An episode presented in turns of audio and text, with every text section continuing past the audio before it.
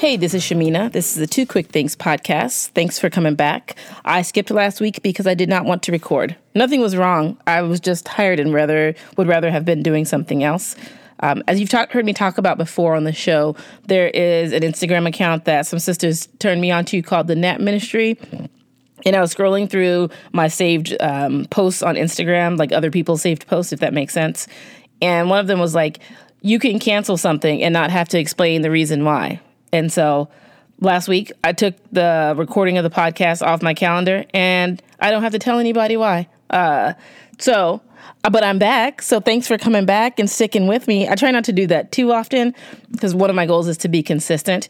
And, um, but I felt good not recording last week, high key. So, but I'm glad to be back and back in the studio. And by studio, I mean I'm trying this. You've heard people talk about, and you you may not hear them talk about it, but you see them sometimes post somewhat irregularly about like recording in a closet.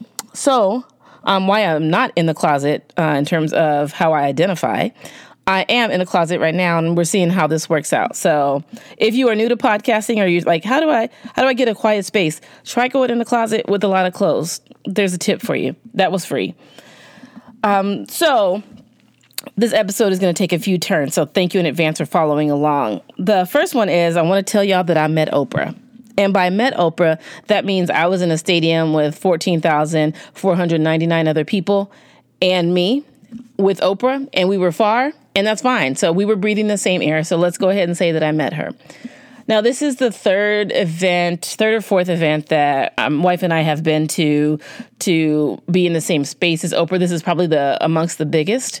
Um, but she was doing a Oprah 2020 vision for your life type tour. And I'm going to share with you a few things I picked up from that and then parlay that into um, a quick story. So, a few things that I picked up from that episode or from that experience. It was a day long um, in the Bay Area, and she's doing, I think, like eight to 12 of them in the country.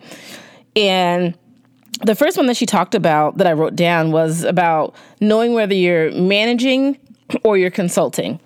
so there's a few ways to take that in terms of the business sense obviously managing managing a project versus consulting a project but when you engage with other people and sometimes yeah let's just say when you engage with other people you have to figure out are you helping them manage something?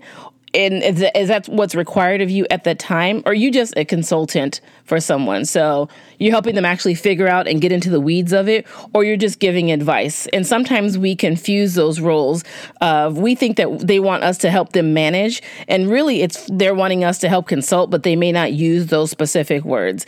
And for some reason i was sitting there thinking wow that's really deep because sometimes people will ask me something and I've gotten significantly better at I do it almost all the time now.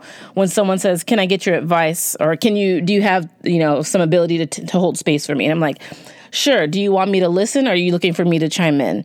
I'm going to listen regardless but some there's a part of like listening to be able to be responsive later or listening cuz somebody just needs someone else on the other end of the phone. So I have to remind myself in those instances and beyond are you looking for me to help you manage this? Or are you just looking for advice? Or you just need someone to bounce something off of and then you're going to decide that later? So I certainly thought about that in the professional sense because there was there will be situations in my professional life where someone is asking me a question but it's for consultative purposes. But they don't use those exact words. So I've got to discern what they're actually looking for and if I'm not sure of what that means I should ask like are you looking for my consultation are you looking for me to help manage something because that can really um, calm down a bunch of the the stress that I may feel when somebody comes and asks me for that. Because I take when someone comes to ask me for something, I take that very seriously. I want to be invested and be able to show up for them fully. Not that I'm going to show up differently, but I can shift the way that my energy feels and looks and comes out.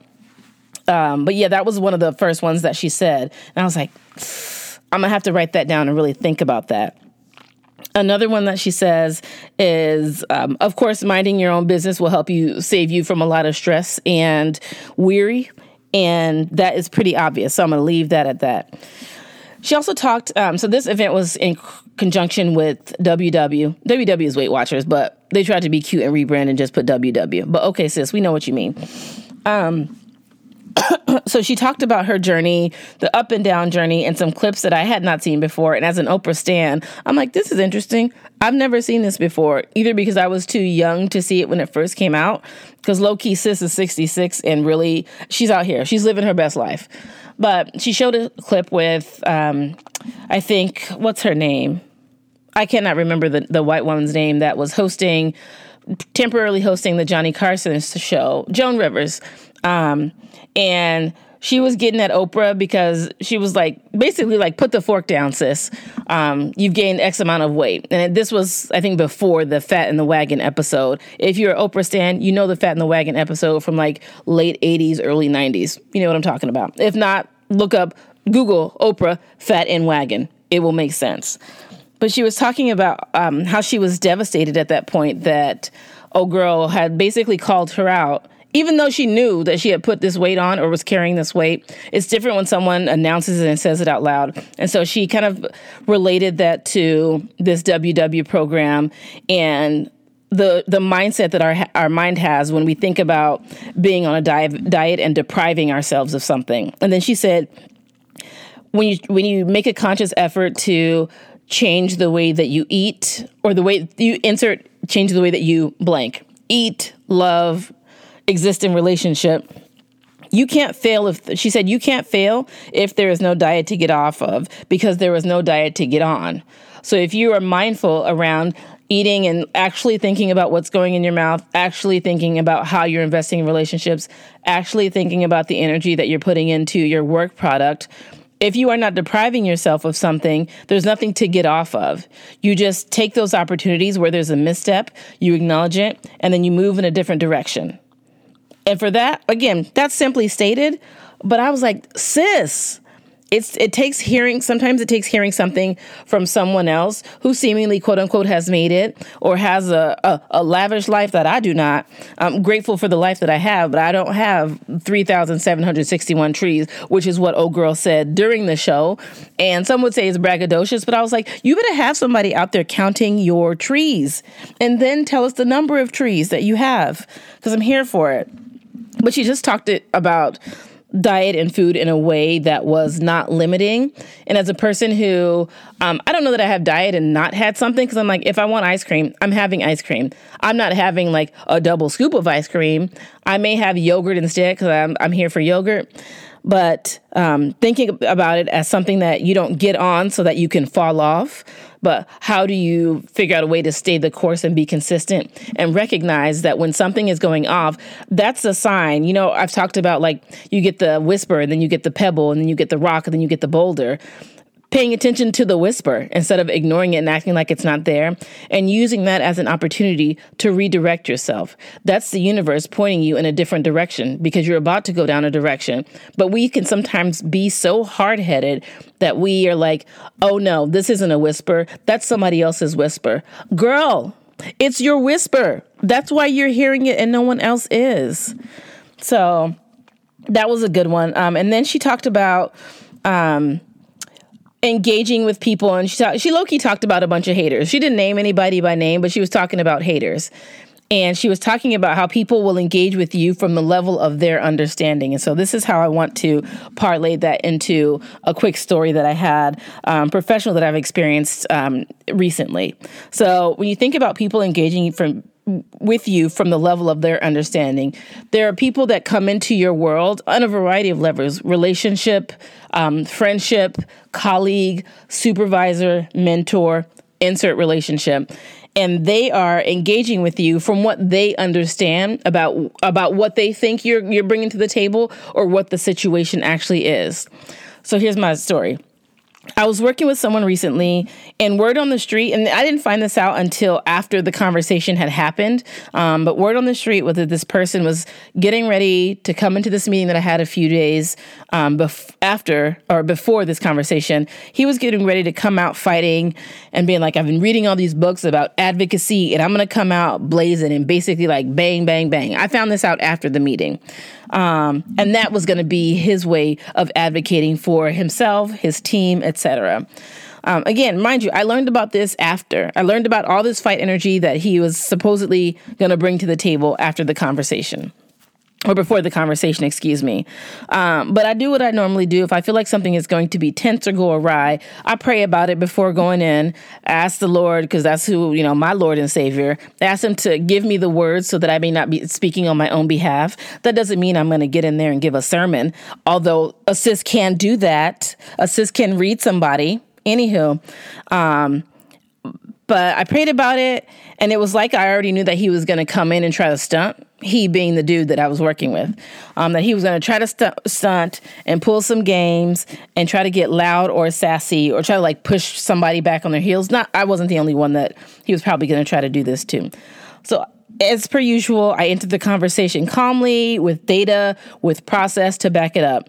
And now y'all know that black women, we come armed, good, better, and different. We come armed with what we need to come with so that when you thought you were going to show up and turn up, um, we come in ready to chill the hell out of you and whatever heated conversation that you were going to bring to the table because we're not here for that. And we're not going to lose a job over it, but you will get professionally read quickly.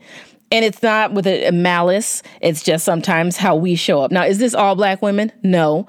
But is it this one that you're listening to right now? Yes. So I entered the conversation with the data, the process, laid it all out. And I could literally see this person's face deflated as though he was going to try to say something, but there wasn't anything to say. There was literally nothing to say. Because I certainly, as a person who is ruled by logic and reason, and sometimes lacks in emotion and, displaying said emotion, that I had to understand that he was coming from, t- he was going to be trying to come at me from the level of his understanding. He understood like maybe one inch of a 12 inch ruler. And that's not his fault. But my part of my role in that situation is to try to lay out for people what the they're actually dealing with before they make themselves look silly. Because he thought it was this one small thing, and I was like, these are like the ten things that go into making this decision. And so while you think somebody should have made this decision six, eight months ago, First of all, it was not legal. This thing that we're talking about was a legal thing, the, a new law in the state of California. Um, it was a legal thing. So I do not have control over that.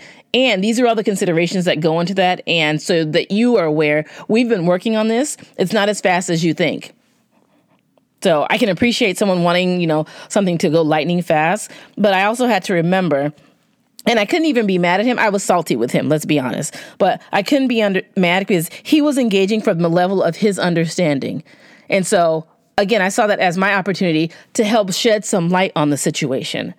And thankfully, I inserted myself first and I don't know, that was clearly God giving me the words to say to deflate what this person was going to try to blow up and stunt about. So, again, as you walk into these situations, remember uh, situations with people, um, relationships, etc. People are engaging from the level of their understanding, and they for us to expect them to know what's in our head and know all the pieces is just going to drive us bananas. So I'm not saying it's an easy thing to do, but when we're in those conflict spaces, conflictual spaces, remember, try to remember at least, or if not in the moment, but afterward, that people are engaging from the level of their understanding. And so I think that will all that will help us all give a little bit of grace to those other people, to ourselves when we find ourselves engaging with something. And remember, you don't have to stoop yourself to anybody's level. If someone's going to try to, to show up in that way and truly speak from their level, however low or ignorant it might be, my job is not to meet you there.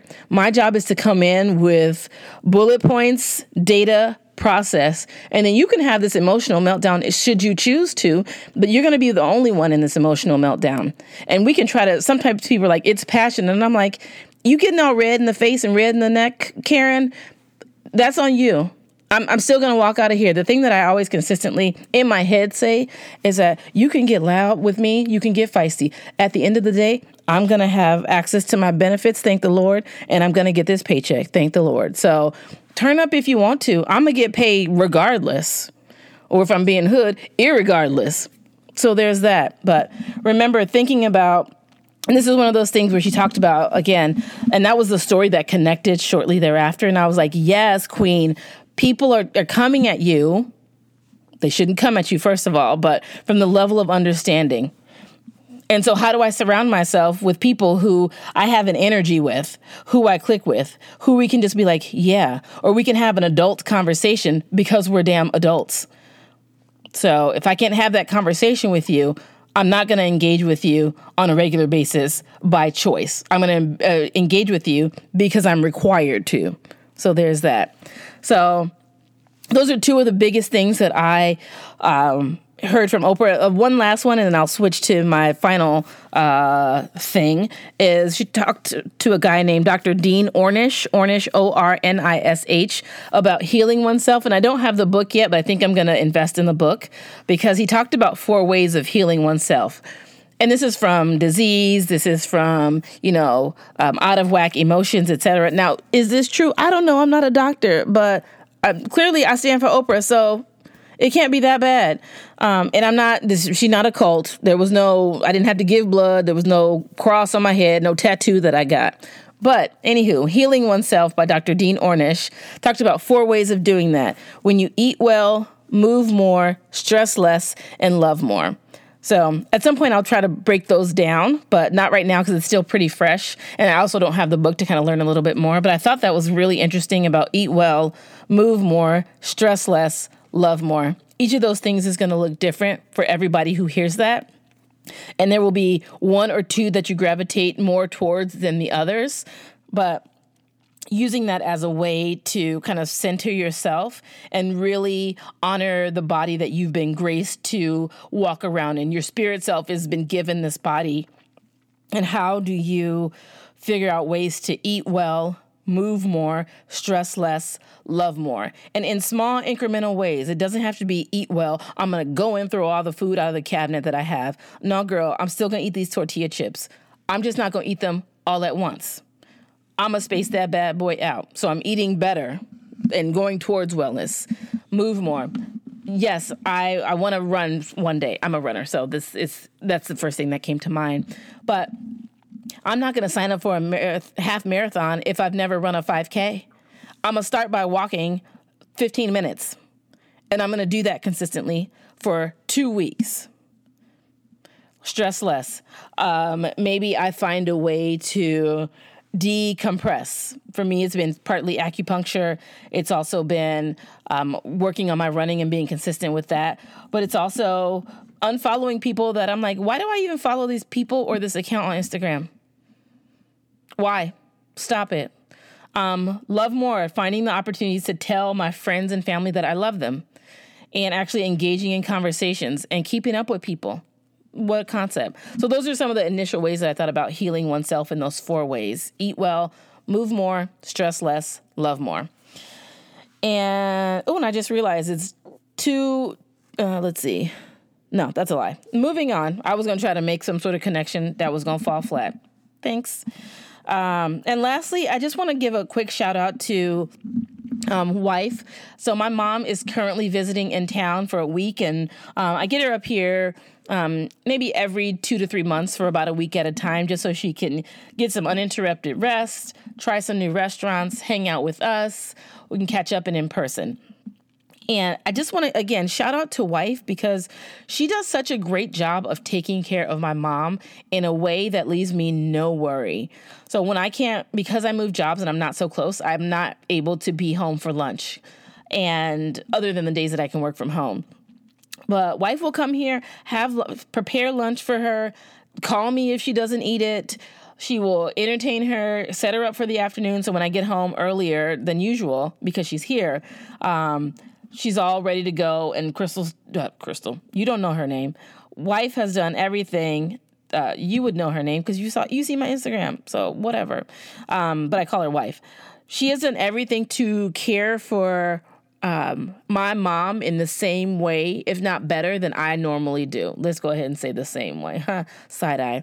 But I'm just so grateful that I have found a partner, a best friend, a wife that um, takes care of my family in the way that I would, and that I would hope when I'm not around and when I'm around. So, um, and I hope that she feels the same way. I do the same, doting and loving on her family that she does on mine, and I'm just so grateful. So, find you somebody if you can that treats your family well. And hopefully you treat them well as well, your family and your partner.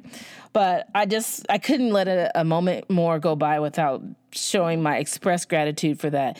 And at some point, she will listen to this episode and she will probably have tears in her eyes as she's listening and text me with some heart eye emojis. So um, I do this because I mean it and I'm so grateful and I could not have asked for a better partner. Um, that's all I got for this week. Thanks so much. This is a bit of a long episode, and I thanks for hanging in there. Um, if you're listening, you know where to find me, but I'm also, if you got a friend who has an Android, I'm on Google Podcasts, Spotify, Stitcher, SoundCloud, and Apple Podcasts. You can slide into my DMs on Instagram. It's under Two Quick Things. And I will catch y'all next week because I got another word in my spirit, but I'm just tired today. So I'm going to end with this. All right. Take care, y'all. Bye.